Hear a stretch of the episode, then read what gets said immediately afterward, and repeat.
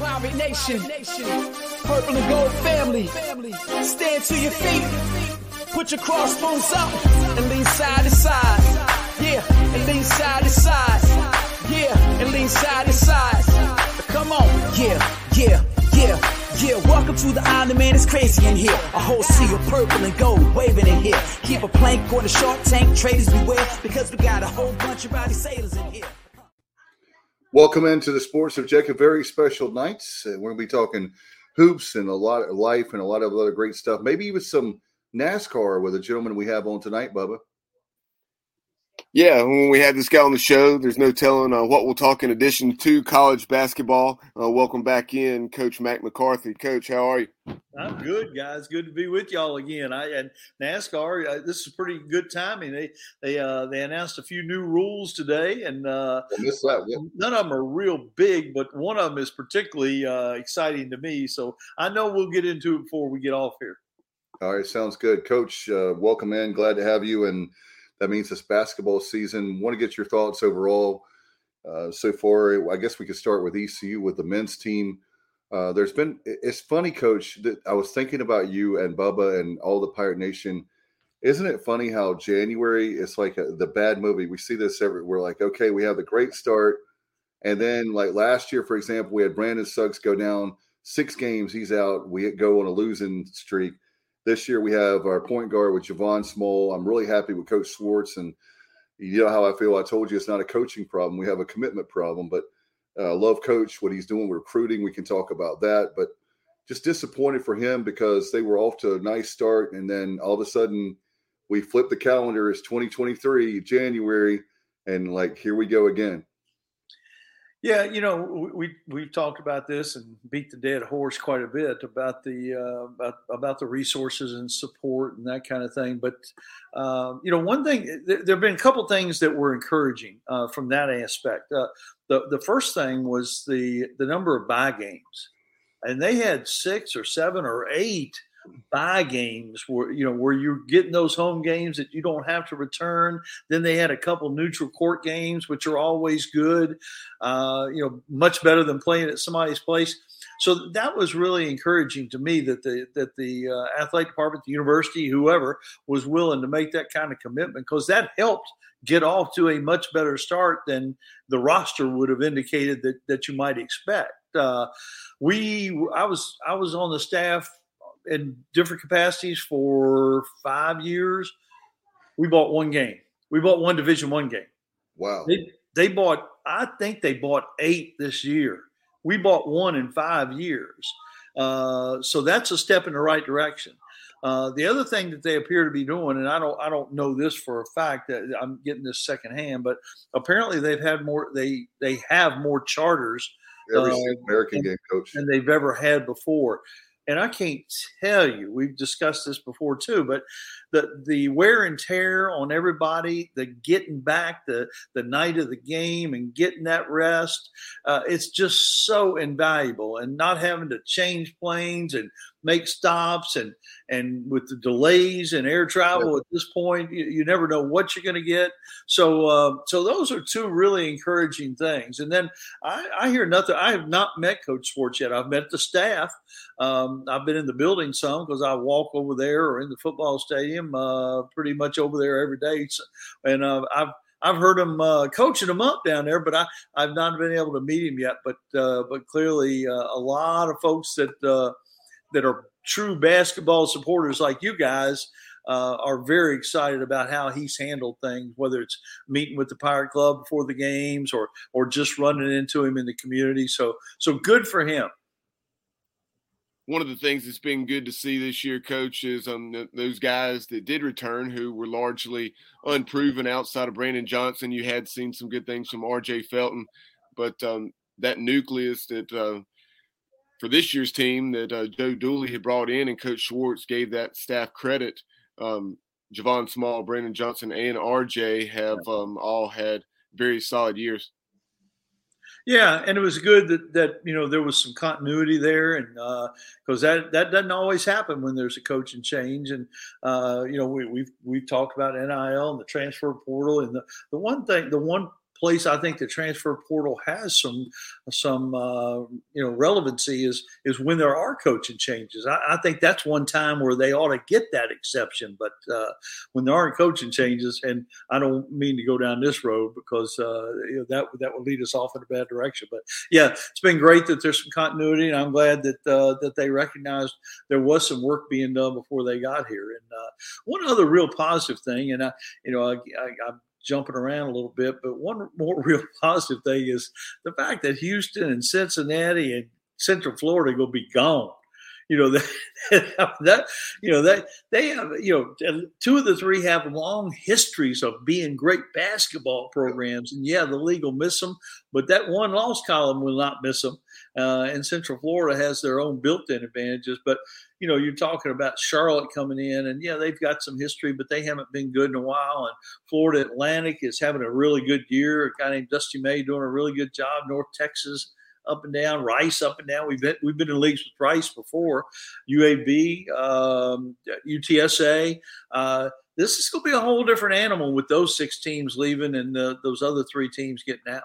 Yeah, that's something I was going to actually bring up later in the in the conversation, but since you did, coach, and um, we'll go ahead and discuss it now. I mean, obviously, you have Houston. Everybody knows what they're doing. Uh, they're still number one in the net, even though they had that recent loss to Temple. Uh, Cougars twenty and two. Uh, then uh, you referenced UCF. They're sixty five in the net. Cincinnati seventy eight in the net. Um, some of those teams that are coming in, uh, you have FAU, who's having probably maybe the best year in school history, at least in a long time. Uh, 19 and one, number 19 in the net. Uh, North Texas, 16 and five, 63rd. UAB, 73rd, and then Charlotte uh, having their best season in quite a while. And uh, under Ron Sanchez, and they're 96. So you're bringing in four top 100 teams this year.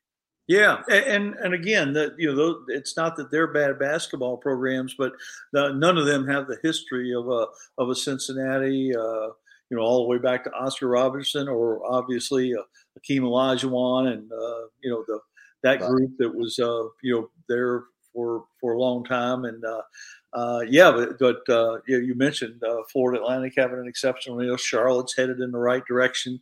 Uh, Florida Atlantic's an interesting deal. You know, them and Florida International are down there, and they both bounced around leagues too. And Florida Atlantic seems to be the more stable of the two, obviously. And uh, and they tried it. They tried. Gosh, did, didn't they try? I know they tried the the UNLV guy, Sidney Green. They tried Mike Curry. They tried a bunch. Isiah Thomas. Didn't they try Isiah Thomas? They tried a bunch of pro guys and none of that worked. And they they hired Dusty May, and he's done a really good job. And like you said, Coach Sanchez at Charlotte uh, with the Virginia background and all that kind of thing, uh, doing well. And um, gosh, uh, Kennedy at UAB, uh, uh, you know, he he's done it at all kind of different levels, and uh, he'll do a good job. And yeah, it's it, it ain't gonna be easy, but it will be easier. Yeah, I was thinking about that as well very quickly, Dave. Um, since you brought up Isiah, he was actually uh, FIU. Okay, I, I, I get those two mixed up, but I know Sidney Green and Mike Curry, the other two pro guys, were. I know they were there. I, I even we even coached against uh, Sidney Green. I know Mike Curry real well, and he's went out with Jerry Stackhouse over at uh, uh Vanderbilt. But coach, uh, with uh, with with the program heading in, it looks like in the right direction. One of the things I was happy, Bubba, I wanted to mention this too uh, with Coach Schwartz that I've been really happy with is recruiting in the 252. And I wanted to ask you that question. I, I know we had a commit from today from Goldsboro, I believe it is. I don't know anything. Bubba, if you can help me. Uh, I know that he's from Goldsboro, which I'm really happy about. And I wanted to ask, uh, get Bubba to talk about it. And then, Coach, I want to ask you how difficult is to get guys from our neck of the woods to come to East Carolina. But Bubba, can you mention? Yeah, his- Dave, you're correct. Um, young man out of Goldsboro, six six, about 215 or 20 pounds. Um, his only offer, I believe, was Alabama A and M. Um, Takari, it looks like Takori, but Takari Faison. Um, so, uh, Coach Mack, had you seen that? I had not. I, I haven't really followed the recruiting side of it at all, to be honest. Yeah. So, yeah, Dave, um, a little about him. Uh, he had I think he's averaging 26 or 27 points and about 12 or 13 rebounds per game. Um, watching a little bit of you know footage on him. Um, definitely seems very explosive, and it seems seems like a nice ad, um, despite the limited offer list. Yeah, how difficult is it, Coach? Uh, you've been in those shoes. How difficult is it to get a kid? You know, we've got kids locally that are not even a gas tank; they're literally right across town that are going to the Dukes, the Carolinas, the NC States of the world. How hard is it to get those guys? Even if you don't get the best guy, that's what I've always talked about What with ECU. That's frustrating for me is even if you don't get the best guy on, the team, local teams that are very good, can you get the second or third best guy on some of these championship teams that I know it's uh, not that easy, but I just wonder if it, we can do a better job of recruiting in Pitt County and Lenoir County with Kinston and, and Eastern North Carolina. Well, recruiting is still the hardest thing to do uh, you know and you've got to you got to show a commitment you've got to show some hope you've got to you and you have to sell yourself obviously which has probably been the the, the best thing we've had to sell you know recently is uh, is is the coach and uh, uh, but there are a lot of a lot of complexities here. You you want to recruit close by uh, that would drum up more local support uh, in, in, some ways, and uh, and that's a double-edged sword because they they know a lot about you, and that can be good and that can be bad. Um, you know, East Carolina, it, we've talked about it a million times, but uh, you know, it doesn't have that history of, of great basketball. Um, and some kids will see that as an opportunity, and some kids will see that as a detriment. Uh, one thing that's really changed with recruiting local kids, even if you're not going to get them, you better recruit them because you might get them on the on the bounce back. Oh yeah. Um, you you you better you better stay in good stead with them.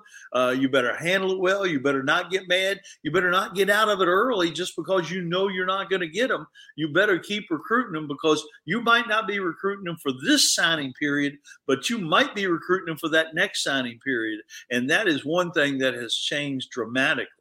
Uh, one other thing about recruiting local players, I, I heard this all the time. Chattanooga was pretty good in, in high school basketball. The surrounding area was pretty good, and they were always encouraging us to, oh, maybe encouraging might not be a strong enough word, but they were always trying to get us to take local guys. And, you know, the, the best thing you can get is a local guy who can play. The worst thing you can get is a local guy who can't play. Right. So, so you you better be sure he's going to be a really good player. You don't want to take an average player or a less than average player uh, that's a local guy because everybody's going to be in his ear. Why aren't you playing? Why aren't you as good as you were in high school? So you uh, you, you have to be careful and take all those things into consideration. Just like Amiya Joyner with Farmville, she's done a nice job this year making transition to to uh, Kim McNeill's team. I'm really happy for yeah. the job she's doing. Yeah, and you know, you know, we used to do, talk about this all the time, and uh, you never know when you're going to get uh, you know guys to come back. We got at Chattanooga, we had a guy come back, a local guy come back from Miami, one come back from Memphis, one come back from Florida State, one come back from Western Kentucky. Uh, you just never know. It, it's it's uh, it, you better handle those. And this, and it's more important now than it was then because you used to have to sit out, but uh, now you got that free pass. Come on back and play right away. Now, Coach Mack, like you said, every situation's different. Every kid's different as far as how they perceive the, uh, you know, what's important when they're picking a school, and of course it varies just in just the options they have on the table and so on and so forth. But uh, you know, going back to 15 plus years ago with your experience there, um, both as an assistant coach and then three years as a head coach, uh, what did you experience on on the recruiting trail as far as uh, East Carolina's limited success in basketball and and uh, how that was perceived by recruits and affected things? Yeah, you know, and and it wasn't great in terms of uh, getting into living rooms. Um, you know, we worked really hard at it and had good assistant coaches. Uh, um, outside of me, we had we had good ones other than me, but uh, but we we worked really hard at uh, at getting in on kids and getting in on them early. And the big thing for us uh, was if we could get them to campus, uh, then we had a fighting chance. And you know campus is much different than uh, a lot of people have in their minds, uh, and it's gotten nothing but better. Uh, you know, since since I started here in whatever 2005 or whatever it was, almost 20 years ago. So uh, you know that that was a big selling point, and I didn't even know. Uh, all I had ever seen uh, when, when we played here, whether I was at VCU or wherever, all I ever saw was the Hilton, Parkers, and the gym. That was all I saw. So uh, I didn't know about the rest of campus and the quad and all this. I, I, didn't realize how how nice campus was. And and like I said, they've made great improvements with the student center and the other buildings, and of course the extension of 10th Street and all that kind of thing. Uh, uh, it it is a completely different looking campus than it was when I arrived here back in the day. Uh, Coach, as far as uh, one things I've heard in Pirate Nation, I won't get your take on this to put you on the spot. I would never do that, right? Um, when it comes to but I appreciate your honesty. That's why I'm asking you your basketball background. When it comes to NIL, one of the things I've heard from Pirate Nation is uh, we need to stick to NIL for football only.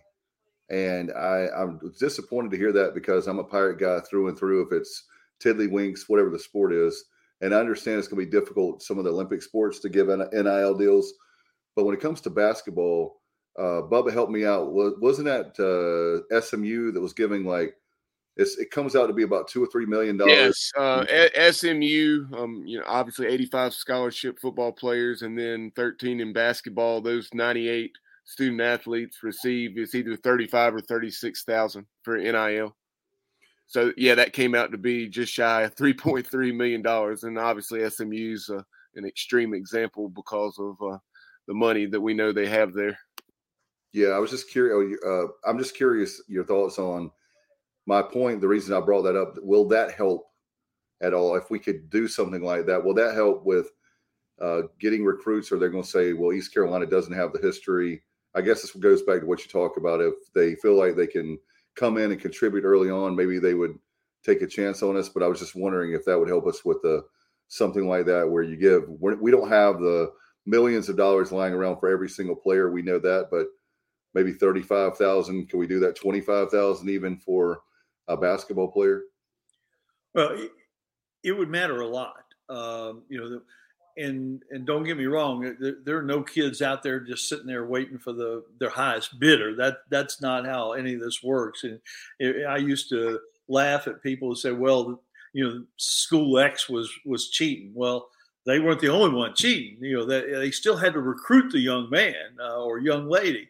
But uh, I, I mean, I almost uh, threw up in my mouth a little bit when you talked about the football thing. Not we all just do it for football. We shouldn't do it for anything else. That's how we got in the shape we're in. And then you put all your eggs in one basket.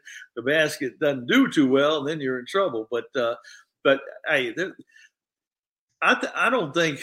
I don't know that that's a decision you have to make. The the money will will come and it'll follow uh, the interest. Uh, you know, we have basketball supporters, and and I'm sure they'll want to participate in that for basketball. We have we have a lot of people that are really interested in golf, a lot that are really interested in swimming, and, and that's that's one of the good things. Uh, you know, the the really tough thing, and again, you know, it's not like the first time we broached this subject. The really tough thing is there is there's a finite number out there uh, with the dollars.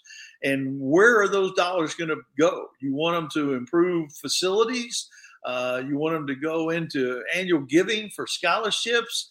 Uh, you know that, that there's not but so much money out there. Can you maintain the level of fundraising you're doing, and on top of that, raise money for the collectives or whatever NIL shape uh, this thing takes place? Because that there's no there's no quid pro quo with those. You're donating money philanthropically. You're not getting tickets, and you're not getting parking spaces, right. and you're not getting your name in the program. You're giving money because you love ECU and you want them to win. That's a whole different animal than the than the transactional thing that you get with donating to the school or the athletic department. And Bubba, I was going to mention because Bubba is big in with the Pirate Club. It's like now, Coach. I was thinking about this a couple weeks ago. It's like a three prong approach when it comes to we've got the scholarships for Pirate Club. Yeah, Pirates Unite, which is the capital campaign. We've raised over 15, it's like 25% of the way. I think uh, help me out, Bubba. You're the math guy, but uh, $60 million. Yeah, capital. a little over 25%. I went to East Carolina. Give me a break, coach. Yeah, we're. and then right around a little over 16 million raised, Dave, for Pirates Unite. Okay. And so then three and a half toward the uh, seven million in baseball. So the reality is, Coach, you have we used to have just Pirate Club, but if you look at it now, it's three theaters of war. You have Pirate Club, yeah. you have uh, the Pirates Unite campaign, and then we have the NIL with the Boneyard. Uh, is that right? Help me out, Bubba. Boneyard, uh, Team Boneyard. I'm sorry, is a collective that we're yeah. Henry and Hank Henton and all those great folks and that are here recently. They they've made um, tremendous strides uh, over the last two or three weeks. Obviously, those relationships have been uh, existing or being uh, cultivated for quite some time now, but those things are coming to fruition. Uh, they made the announcement that 25 to 30 local businesses have uh, donated to Team Boneyard, and uh, you've you had Bagel Man with 50 grand. Uh, you had Basil's five grand. You had um, Sup Dogs. It's I think 10 grand, 10 or 15 grand. So it's it's great to see, and uh, obviously all all those five and six figure donations add up. What about my friends at Parker's? Are they giving come on Parker's? Come on now. Um, no, I'm kidding. But that what I was saying is like you were you making that point before we just had Pirate Club, and now we've got three different prong, like a tri prong, a three prong thing approach of raising money. So that that's been my concern is that where do we get those when it comes to the Pirate Club? Where do we get those hundred dollar donors that are there's thousands of those out there, graduates. We have a guy with uh with uh, Jr. Uh, that loves our show. Um, he actually is a guy who was at your neck of the woods in Virginia, coach. I know Jr. very well. Yeah, and then he and he moves down here. He retires here because we're a great college town, and the guy knows stats as better than anybody. Uh, probably he should be on the staff at ECU. He's so good with stats. Him and Bubba could like run like stats like nobody's business, but um, we need more of those people that didn't go to ECU that love ECU. You know, for they don't have to be. I think sometimes we get in the trap of that has to be a graduate to donate. No, we can take. We'll take everybody that wants to give. Yeah, and the you know the old uh, question that always pops up: which comes first, the winning or the money? Um, and it, it's hard it's hard to sell uh, that give us the money and then we'll win but uh, but that's the, that's the situation we're in. And you know you mentioned the three prong attack and and we haven't even mentioned the, uh, the, the actual reason for the place is uh, the academic side is asking for some money too. Oh yeah of course. Yeah I'm trying to give to my uh, don't hold this against me guys but i'm a political science major so i can't control what's going on in washington raleigh but um, that, no one can apparently. Yeah, exactly.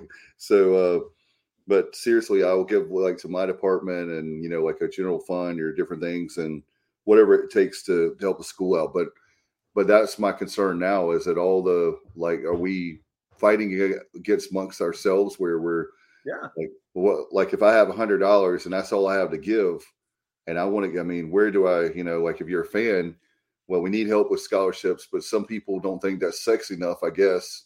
But we do need those student athletes to to to pay for their scholarship. Then when you say, "Hey, oh by the way, we need 60 million uh, to keep up with the the arms race for the other schools," and then the whole new wrinkle of the NIL, which is something that I was just asking Coach in the green room if he would coach during this time, and you gave me the emphatic no. So uh, that's a you know when you see Coach Roy Williams, Coach Mike Krzyzewski, a lot of these great coaches, and then you were telling me a whole bunch of ADs have quit too, Coach, over this uh, the NIL. Way more ADs than coaches have said. Uh, you know, this isn't what I signed up for. But um, what would you do if we could make you commissioner of college athletics? What would you do to um, rein into all the mess? That's, It's like a whole bunch of stuff is happening way too. It just feels way too fast, way too rushed, and um, with the athletes, it's like be careful what you wish for because if they become employees, you can fire them if they don't catch a, a football or they don't make that winning shot in basketball. They don't hit the home run to send you to Omaha. And if they're employees, uh, the next step is it's not going to be uh, a, tax write off when you donate money either. Oh, wow. That's going to be a really big thing. Uh, you uh, I don't think people have thought about that. But you know, a, a little background. Uh, I've, I've, been thinking about this. Been on a ton of shows lately and that kind of thing. But a lot of the transfer portal stuff and NIL stuff came about because of coaches' salaries.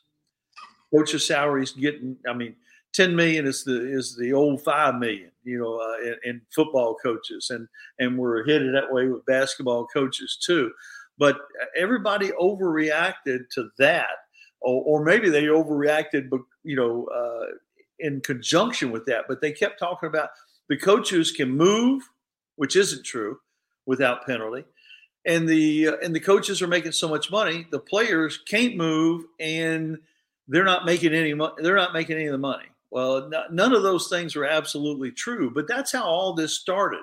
In the NCAA, the first thing they did said, "Well, coaches can move, but uh, let, us we, we, can throw the players a bone, and we'll, we'll give them we'll give them a situation where they can they can move freely. You know, only five sports couldn't do it anyway.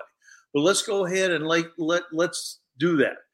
Well, that in itself would have been something you could have handled from an athletic department standpoint, from a coach's standpoint. But then you throw in the NIL on top of that. And again, that's a direct result of, of the public saying the coaches are getting all this money. The people doing all the work in the games, the people we're paying to see, they're not getting a part of the money. And that's how NIL got it, you know, got its, you know, momentum going. Uh, one, I will say one of the things that's been a good thing about the NIL is there are some really creative things out there you know, and you know there there are a lot of things involving charities. Um, there are a lot of individuals who are taking it on themselves. I saw a young lady, a women's basketball player, the other day. She did a coaching, uh, a cooking clinic where people paid to come in and watch her cook, and then they ate the food.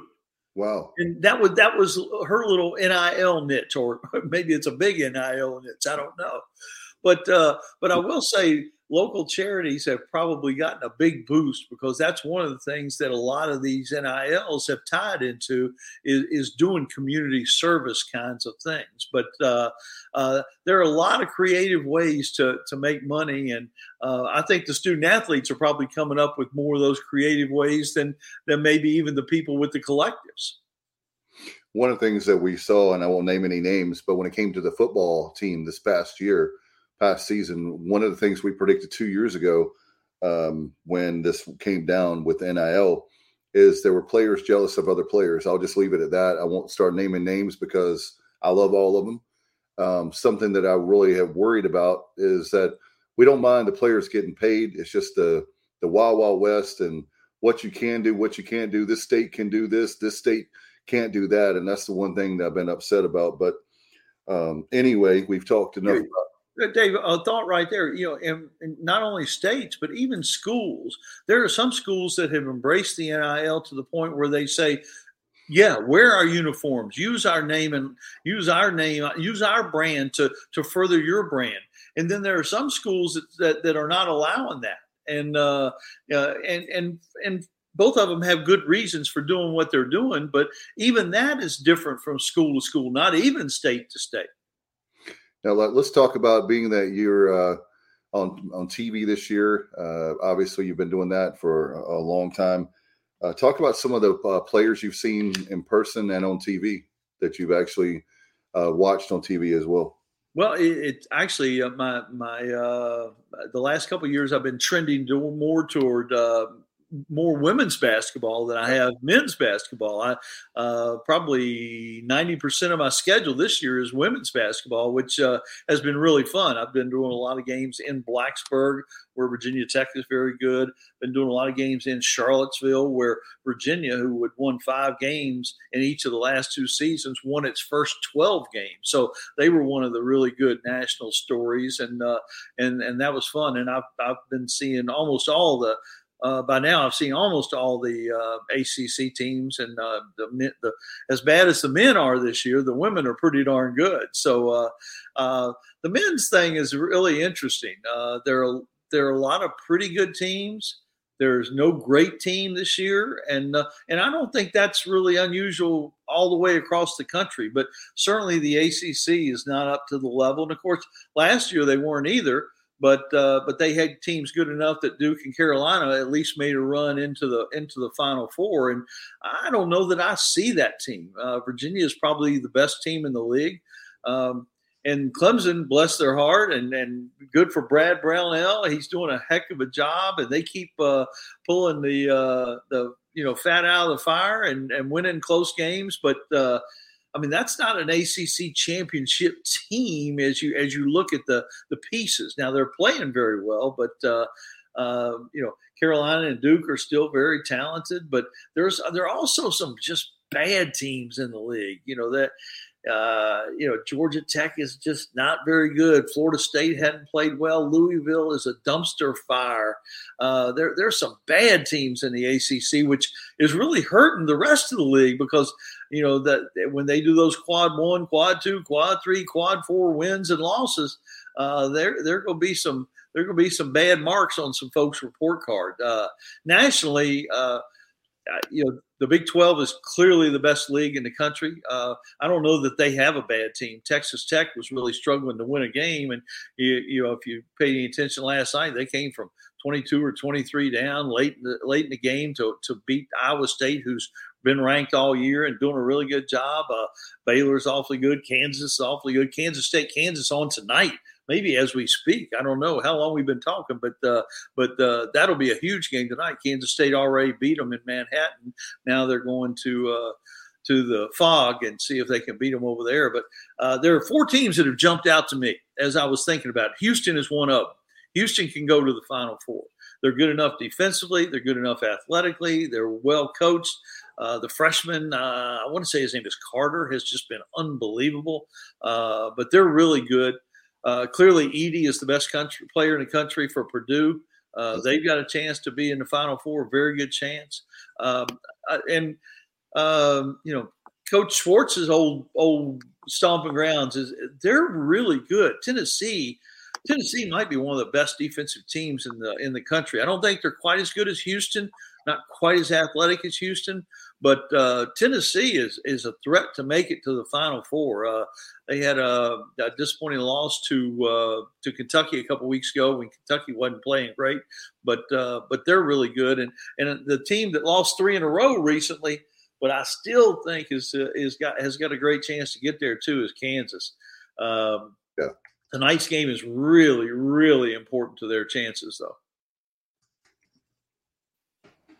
Coach, uh, Dave, since Coach brought up Georgia Tech, obviously they made a change this year in football. You know, and Coach Pastner um, and the, the Jackets got doubled up last weekend by Duke. I think it's eighty six to forty three. Yeah, um, they were really bad. They're really Pat, bad. Pat Kelsey's uh, doing such a tremendous job down at Charleston, twenty and two, and then uh, prior to Charleston, and did so well at Winthrop. So, uh, do you think is he someone that Georgia Tech could set their sights on? I don't know. You, I mean, you and the AD down at Georgia Tech are big buddies, so uh, yeah. you know you should have some inside there. Yeah. By the way, I was going to mention. Speaking of Tennessee, congratulations to Rick Barnes. He was inducted, or will be inducted into the North Carolina Sports Hall of Fame. Of course, being from Hickory, so I want to give a shout out to Coach Barnes. That's a really big deal. And uh, speaking of women's basketball for East Carolina, really proud of Rosie Thompson, who I like. Oh, Rosie Thompson yeah, happy for her that uh, was it 2,500 points, Coach uh, Bubba helped me out, something like that. She has. It's an amazing when you think about. Okay, let's say that every player stayed four years. 2,500 if you stayed all four years. That's a lot of points. Rosie, Rosie was a great player. She was a great coach. She was even better at being a, a an administrator uh, whether it be the senior women's women's administrator or compliance officer or whatever title she had. And and on top of that, she's even a better person. Uh, she, she, is a she is an absolute asset uh, for the university and for this whole community. Just one of the best one of the best people in college sports I've ever met. No doubt. I've been trying to get our good friend Jeff Charles uh, one day that he can make it into the Sports Hall of Fame. And I know that Another one of our friends that uh, people have nominated is Brian Bailey, who I think a lot of uh, for WNCT Channel 9 for the Hall of Fame. Uh, he's a UVA fan. I don't know what we need him. well, some of those rivalries run deep, don't they, Coach? we got it. We got to keep Brian humble. Exactly. Exactly. Now, Coach, um, when you got out of coaching, or maybe even back when you were coaching, um, you see um, coaches like Terry Holland. Terry Holland re- retired um, from coaching very early. Um, they were what early '90s or so, and uh, went in maybe even late '80s. Went into administration and uh, did so well on that side of things at Davidson, Virginia, and East Carolina. Is that something you ever considered? You know, I, I really never thought about the AD stuff. Um, you know, I, I, always thought I'd just coach. Uh, but I will say, working with Coach Holland uh, and working in administration after I, I finished coaching here was uh, was a lot of fun, and he let me do a lot of neat things. I was involved with some of the uh, you know realignment league studies, that kind of thing. He let me be involved with several different hires. Um, then I had some mundane things like whether it be the car dealer program or uh, or some of the other things that I that I was in charge of, uh, uh, athletic uh, housing, uh, coordinating with the, the folks across campus and all the coaches and all the different teams. So, uh, but I I really started to enjoy it a little bit, but I didn't enjoy it so much that I didn't miss coaching, and I and I certainly doing the television is the next closest thing because I, I get to be around the games, get to go to the games, get to go to the practices, and uh, um, and then still get to sleep well after the games. Unlike when I was coaching. Uh, I bet a lot of sleepless nights, right, Coach? Is really tough when. I, and I say that when coaching at the, I mean, high school level or even rec or whatever, whenever I, even when I win games, that it's really hard. That adrenaline, that you know, it's I don't see how you can coach and not have that adrenaline, and then you know you're on such a high if you win. You're not you're you're you feel devastated. I don't like to lose. So, and more importantly, to your players, I, I'm I was always I've always been protecting my players, and when you see them, it's kind of like having sons. When you see them and they're devastated, they lost. That's the worst feeling in the world. Is you want so bad as a coach. Not that you're like your ego, like you're like for me, it's all about me, but just the fact that you want to see those guys when they put in the work at practice to win a game or win games. Yeah, there, there's nothing really like it uh, being part of uh, of a team trying to achieve something bigger than your individual self and uh, the buy-in that everybody that it takes from everybody to to do that kind of thing. Uh, um, I, have never experienced any other thing just like that. Uh, um, be, being part of something bigger than yourself, waking up every day with the, the first thought you have is, how do I make this thing better? Uh, is uh, is something that I have not been able to replace in retirement, to be honest. Uh, by the way, a quick note for our friends that are at the we have uh, some fr- uh, friends of ours in Pirate Nation. It's ECU night, the Carolina Hurricanes, and they're losing now. Well, they were up when we started the show. Now they're down four to two in the third. So uh, hopefully the Hurricanes can can do that. We got to win on ECU night. Come on, Hurricanes. So, uh, are you a Hurricanes fan? Do you like hockey at all, Coach? Not really. You know, I, I watch it a little bit. Uh, we went to some hockey games, some uh, uh, not the top level hockey, but uh, but minor league hockey games when I was in college, and it was fun to go to. But but no, I did. I never really got into hockey. It's kind of like I always say, baseball, hockey. Um, and obviously NASCAR, they're much better in person, in my opinion. They're not the TV like sports like basketball and football are. Uh, speaking of NASCAR, you said you wanted to. We're running long with you tonight, as always. But uh, talk about those new rules. Help me out on the NASCAR. I've been, I'm in my day job, and then I've got kids to play ball. So as you know, we're running late, uh, starting the show with my daughter. But she did win the game. But what about NASCAR? How? What do you? What are the new rules? Share with us. The big one, uh, there are a bunch of little ones, but the, the biggest thing was on road courses this year, and this has been a problem since they instituted the stages. Uh, stages ruined road course racing in terms of strategy. Road courses used to be the, the place where crew chiefs could get the most creative with strategy and doing different things. You know, whether it's taking tires or pitting or short pitting or long pitting or play until the end of the race kind of thing. Um, it, it, was really a lot of fun to watch that part of the race. But because you had these cautions at the stages, that that became uh, you know no longer in existence. Uh, everybody was pretty much on the same schedule all the time.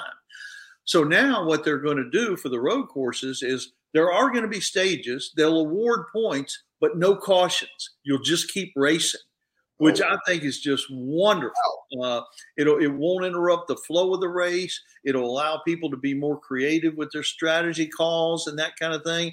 Uh, and there there there's been a cry for that from the crew chiefs all along, but uh, I don't know that the fans paid all that much attention. But this is going to be a really good thing for uh, for road course racing. Uh, another thing that fans will notice is they've only used wet weather tires for road courses.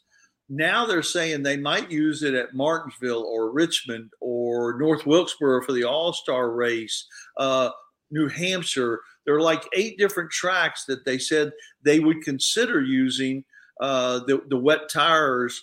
Uh, wet weather tires for, for those events. And that's a big departure from the past where if it rained at all, uh, you know, they just, you know, were on hold till it dried up. What are your thoughts? Uh, first, I'm going to ask you because I like it. I like when they have these different events like uh, at the LA Coliseum. Do you like that? I know it's really like an exhibition, but I'm a fan. Of, you don't like it? I don't. It's it's a, it's a gimmick. I don't like that. I don't want the dirt at Bristol. Bristol is is you know concrete. It should be run on concrete. And uh, the thing in LA is a as a PR stunt. Hey, have at it. I'll watch it. I'll watch them regardless. Uh, but but that's not that's not NASCAR. All right, and uh, Bubba and I we're, we're actually going with our buddy uh, Mike Ray um, to Martinsville. I'm hoping I can get a grandfather clock for my house. I don't know if they'll give me one or not. And Martin's well, that's my birthday. What do you think, Bubba? You think they'll give me a birthday? That's two days after my birthday for that race. And uh, Martinsville's always been on my bucket list, so I'm hoping they'll give me the grandfather clock. Uh, but the other thing I was going to mention beyond that was about North Wilkesboro. I'm a huge fan of them bringing the All Star race. What do you think about that? Love it. I think that'll be. I mean, we Wilkes North Wilkesboro and and Rockingham. We ought to be racing both those places. No doubt, especially when they uh, with Rockingham. I, I know they haven't had one in a number of years, but at least have the Truck Series, uh, Xfinity, something um, to there. And then I know, Coach, with uh, Nashville with that uh, was the state fair track they have there in Nashville. I'm not talking about North Carolina. I'm talking about Tennessee. I'm happy that uh, the Smith family, different one, people are uh, putting money in the tracks. Thanks, uh, thank goodness, regardless of politics, happy that Governor Cooper and the state legislature they're giving money to these local tracks with uh, Wake County Speedway, different ones that are um, that need the money, and uh, that's where the juice is. Is you get those fans on a Friday or Saturday night, whatever night on short track racing, and then hopefully they'll move up to NASCAR. I love, I'm, I'm all for that. Uh, no doubt. I know Bubba wants to go um, circle back. yeah, basketball. just circling back to to basketball, coach. Um, uh, Come on, talk, Bubba.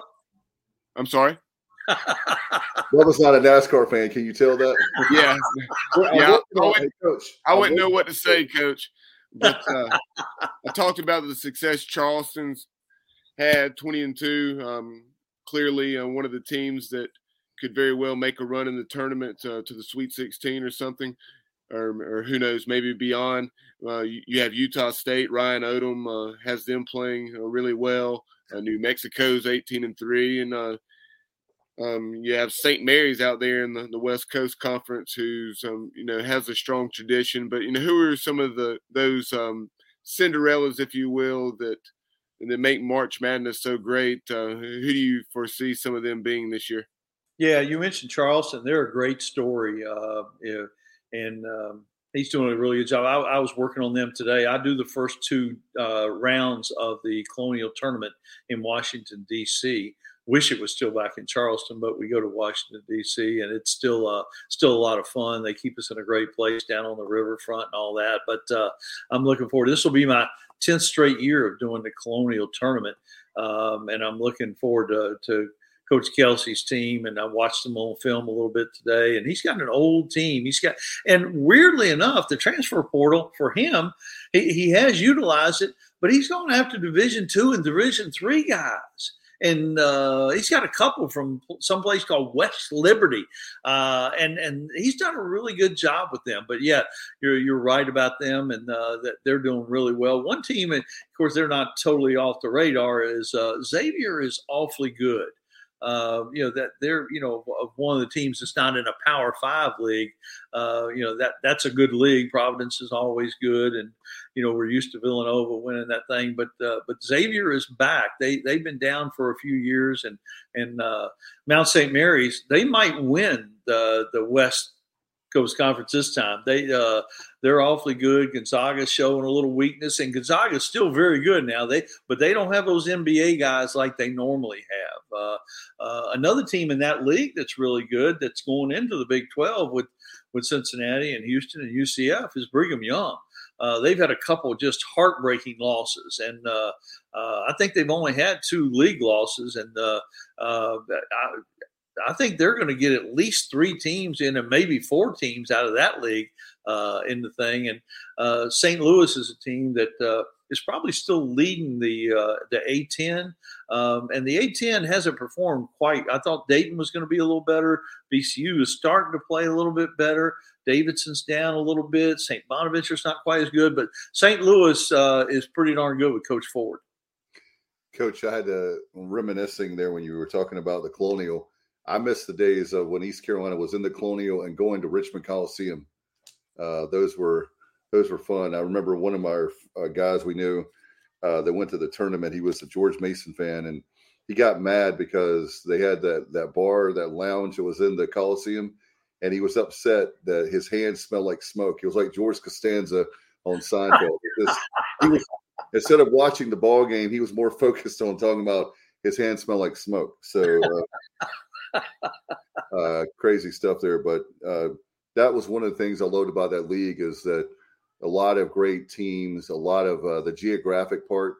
I do miss that part. I guess I'm sentimental, but I enjoyed that it was a bus drive away, especially the War on the Shore with uh, Wilmington has always been one that I'm like, we better beat Wilmington, and we have a hard time, especially at Trask Coliseum against them. But I miss those days of the Colonial. Yeah, me too. At VCU, we were right in the middle of the league, and we literally could take day trips to American, uh, to Mason, to JMU, to William and Mary, ODU. We could take we could take five day trips if we wanted to, and obviously Richmond, six day trips. Wouldn't even have to spend the night if we didn't want to. I hadn't thought about. Wow, that's a good point with all the close of, but those those were the days, as they say.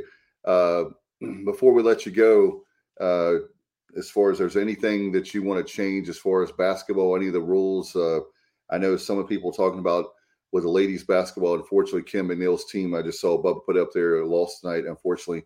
And good luck to the men with USF as well. But would you recommend? This is something I've been talking to uh, friends about. I'm trying to help me understand this. But some of the guests we've had on in the past, they want to move to the 10 minute quarters versus the two halves why is that a why is that such a big deal? I'm just so old school. I love the the two halves or 20 minute halves. Well, a couple things have happened with the women that I think uh, does make it a viable. Uh, you know, it, it makes it something to think about. There's a little bit more flow because the, the timeouts are, are, are minute down the road. They're they're after five minutes instead of four minutes. Um, and then the the second thing, there seems to be less fouling because there's no one in one. You go straight when you go into the bonus, you go into the two shot bonus, oh, and wow. there seems to be less fouling. There's less free throw shot, uh, and I think both of those things would help the men a little bit more flow, a little bit less fouling. Uh, I, I, think that would actually help a little bit. Okay. Well, yeah, I'm having to. I, I love it with the women's game, but you know, I have I've gotten used to it. So one of these days, I think it's coming. So I have to get used to. it. I'm an old dog with the new tricks. And uh, coach, do you have any books you're working on right now? We love to promote you before uh, every time we have any books. no, no. I, I mean, I, a bunch of people want me to write one. You know, the last one was uh, what I'm about to tell you is the truth or could be, and a lot of people are clamoring for the truth. But uh, I don't know if I have another one left in me or not. All right. Well, hopefully we do, and uh, we'll be there at the book signing when you do, Coach. Uh, by the way, do you have a game coming up that you can promote that we can watch you on television? Uh, Thursday night, uh, I'll be on the ACC Network Extra with Syracuse at Virginia Tech, and uh, I'll be actually I'll be at Virginia Tech NC State on Monday, but I'll just be doing Virginia Tech radio on that date and not on TV that day. All right, Coach. We're looking forward to it. Thank you so much. Thanks for all for the extended visit. Appreciate it, and uh, hopefully our Pirates can start winning some more basketball games. Always fun, guys. Thank you all for having me. Have a good night, my friend. You too. All right. Bye bye. Appreciate Coach Mack as always coming on with us tonight, and I know uh, Bubba. Uh, very excited to have him on and uh, spending some time. I know that we've got uh, about ten minutes or so. Uh, we've got a few things uh, that we want to talk about. In fact, uh, Coach gave us a lot of great content. But how about Holton Ahlers, third straight MVP? When you look at the bowl game, and then two great, great games, and all of a sudden now he has three MVPs. Yeah, and that record-setting performance that he had against Coastal Carolina down in Birmingham, um, six total touchdowns, five passing. Then he goes down to the Hula Bowls, a perfect yeah. 10 out of 10. I think I want to say around 130 yards. Don't hold me to that. Uh, but then uh, then he goes out to the Rose Bowl and gets a late, uh, you know, fairly late invite there for that. Uh, one of three Pirates in that game, as a mm-hmm. matter of fact. Also had Noah Henderson as well as C.J. Johnson and um, in Holton, I think nine out of twelve for about 170 yards and a touchdown. So in those two games, he combined to go something like 19 out of 22 uh, for right around 300 yards, give or take, and a couple touchdowns. And uh, in those touchdown passes, I want to say were both in excess of 25 yards. So what a tremendous showing. Um, but it's not just those performances in the game; it's what transpired, all the, all the uh, contacts that he made, uh, you know, all the the practice in front of the the coaches and scouts, and uh, everything that those games entail. And uh, like his agent Bill Johnson told him that you know when you get an opportunity to do that, uh, you need to go and put your best foot forward and do everything you can to get your name out there. And Holton certainly did that and then some. Uh, yeah, I don't know what else he could do. Having uh, the the bowl game was fantastic, and then with the Hula Bowl and the NFLPA, I guess bowl, uh, like you said, out there in the Rose Bowl in Pasadena. So, congratulations to him. Congratulations to him. And as far as the Super Bowl, how about Linval Joseph and the Super Bowl, Bubba? Uh, is that who you're pulling for? Yeah, uh, it's funny because normally I would have pulled for the Chiefs. Uh, you know, I'm not certainly not a diehard Chiefs fan by any means, but um, between those teams, I'm definitely more of a Chiefs fan historically. But got to pull for for Linval. Uh, want uh, Linval Joseph uh, to get him a Super Bowl ring, and uh, you also had D'Ante Smith. That's what I was really pulling for. Cincinnati. To, I was I was hoping you're going to have a pirate on each side there um, representing the NFC and AFC, um, but the Bengals obviously came up a little bit shy. Tremendous game against the Chiefs there at Arrowhead. Man, uh, people talking about NFL, I love the NFL, and uh, they always deliver. And Super Bowl, I'm trying to get used to the fact I forgot with being 17 games. So we have Pro Bowl this coming Sunday, and then uh, Sunday week will be the Super Bowl. So they'll be out in Arizona. That should be great. How about the Pirate Club numbers, Bub? I know you want to talk about that. Yeah, just wanted to pass along uh, year-end numbers. Um, you know, we knew we were right around six thousand as far as donors. Five thousand eight forty-six uh, was that number. Again, five thousand eight hundred and forty-six Pirate Club members in 2022. Five thousand six hundred and forty-three student Pirate Club members, and um, just shy uh, six and a half million, six point four million dollars raised for the Pirate Club in 2022. Uh, so definitely uh, some significant progress, but still uh, a long way to go to get back to to and beyond where we once were. Because of, of course that high water mark, which is about 15 years ago now, was 83 or 8400 Pirate Club members. Yeah, but I think that we can. Uh, it's going to take time, but I do think that uh, comes down to one thing, Bubba, and that is winning. And so we got to keep winning in football. And obviously, uh, we'll talk about uh, nice segue here. And We'll do for baseball. Season tickets uh, officially sold out, right? Yeah, and that that news was put out there today um, by East Carolina Athletics and the ECU baseball Twitter account. Um, 2,700 plus uh, exchanged uh, some messages with Coleman Spain to retrieve that number. The previous record was a little over 2,200, uh, mm-hmm. and that was last year. And so this year uh, we eclipsed that by uh, a little, little over 500 tickets, and uh, that's awesome to hear. And folks, don't worry. Um, jungle tickets will be going on sale here in the coming weeks, as was noted uh, in that announcement. No doubt. And just go to ecupirates.com uh, or you can call them at 1 800 dial ECU. Get your tickets in. Speaking of tickets, uh, coming up in February, right, will be season tickets for football. it's coming up. Yes, uh, actually, so tomorrow, uh, season tickets wow. go on sale. You know, right.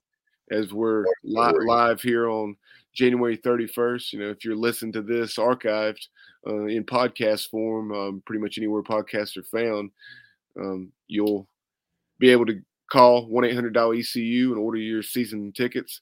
Last year, we sold just shy of 16,000, and that is the goal this year 16,000. But let's blow that out of the water. Um, let's not that. just let's not just increase it by 150 175 tickets whatever it was uh, let's let's get up there 17 and a half 18,000 you have six home games as opposed to seven and um, with the success the program has had the last two years uh, we need to continue to uh, step up and and uh, increase that season ticket number just like just like we are our pirate club number no doubt and uh, another thing to do is uh, i have two friends that are not traditional pirates like we are, Bubba, and uh, you've met them, I believe, and they actually have come to the games and they have enjoyed it. So they're going to come back with me again this year, and then we have other guys that went to East Carolina who uh, you nudge them, come on, come to the game, and they're very excited. Now that we're winning, you know, it's funny. And when in the Mo era, Bubba, you remember when we first met, I couldn't give away my seat, like get people to go with me. I couldn't even give the tickets away um, and now we have people that are, hey, do you have uh, extra tickets for ECU? So a good problem to have. And again, get your season tickets for football. And that's starting on February 1st. That was being Wednesday tomorrow. If you're watching live, um, you can get that ecupirates.com. Call Coleman, everybody at the ticket office, 1 800 dial ECU. And that's obviously during business hours. No doubt. And uh, wanted to circle back to uh, Holton. And when he was named MVP of the NFL PA Bowl out there in Pasadena at the Rose Bowl, um, well played by Coach Houston. Uh, much was made. Uh, you hear the clip all the time on Pirate Radio, uh, the local politics bud. Uh, so Coach Houston referenced that uh, after the success that Holton had this year, and then also in the All Star games. Um, just local politics, bud. Uh, well done, Coach Houston. Yeah, well played, coach. And in fact, uh, I was thinking about that today, knowing we were going to talk about Holton, is the fact that his legacy will be, in other words, uh, once now that he's gone, uh, people can't bash him anymore, and I think they'll see that that he's gone, and uh, he was great and uh, a really good quarterback, a lot better than people made him out to be. It's a team sport too, but that's a whole nother show, and I don't want to digress. I appreciate everybody tonight. In fact, uh, Bubba, do you have anything before we go? I'd say uh, just like we just discussed, um, make sure you're going ahead and getting those season tickets and uh, rejoining the Pirate Club uh, so you can uh, support the program um, the best your situation allows you to. And by the way, fans, one more thing before we get out of here. We're running long tonight. Uh, well, it's time wise, but I uh, just want to remind everybody to give to the Pirate Club and especially to the Pirates Unite. Um, Bubba, we're over 25% of the way there, but we want to get that indoor. Uh, by the way, um, that's one thing I want to mention. Um, the goal is uh, to go, you can go to ecpirate.com, donate. Um, you're getting double the points. So you're getting like, if you give uh, a two point, normally it would be two points, you get four points. So uh, on the $100. So every $100 you give, um, you'll get more points that way and do it because we need that indoor practice facility.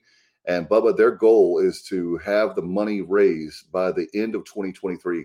So come on, Pirate Nation. Uh, let's go ahead and give. You can call them at 252 737 4540. Call the Pirate Club. If you like me, uh, they love me there. um, but I do stay in touch with them because I'm trying really hard to give uh, as much as I can. And again, go to ECU Pirate Club com and um, join the Pirate Club. If you, hey, Bubba, I want to say this real fast. If you simply give up some Starbucks coffee, a couple of those, uh, two or three of those a month, you can be a Pirate Club. Just think about that. Just a couple, like two or three cups of Starbucks coffee, and you can give that up and be a Pirate Club member. So do that again 252 737 4540 or go to ecupirateclub.com. All right, we missed Matt and uh, Kyle tonight. I know they're busy uh, for sure. Bubba, thank you so much. Enjoyed Coach Mack. Appreciate all your hard work. And um, we're going to get out of here. Do you have anything before we go? Nope. All right, that was easy enough. Don't forget, we'll have uh, coming up in a couple weeks. We'll have our preview. Uh, we'll actually have our debut of the new season um, of extra innings. We'll have that, and Mike Rooney of ESPN. We'll have him on very, very soon. Yes, uh, R- Rooney, um, Mike. Uh, obviously, enjoy having Roons on. Um, that was going to be Sunday night, as some of you probably saw, um, but canceled that broadcast because Roons have been under the weather uh, and didn't have much of a voice. Uh, so that is being rescheduled and uh, will be taking place here in the next oh, a week or two uh, leading into the season. And we'll also have Scott Rogers, the second year play by play voice of East Carolina baseball uh, on the show. I'm sure we'll have Trent Britt on from Next Level Training Center. Um, probably Coach O. Uh, we'll oh, have a lot of lot of baseball coverage headed your way. Um, be sure to follow us on social media. That is something, Dave, I wanted to mention okay. that I failed to uh, on Twitter at the Sports OBJ, on TikTok and Instagram at the Sports Objective. Like and follow us on Facebook and subscribe to our YouTube channel where we're approaching 750 subscribers. Love it, man. I love it, Bubba. I gave you that. You know, we talked about that back in 2018 and uh, the first year uh, we but we've been working hard thanks to you since 2019 and beyond. I know on that. So great feat and can't wait to get to the that plateau of a thousand. That's going to be uh, 250 subscribers away. I can't wait for that moment. All right, we'll get out of here. Thank you so much to everybody. Appreciate all our great sponsors. Appreciate all the fans and Pirate Nation. And as always, good night, everybody, and go Pirates.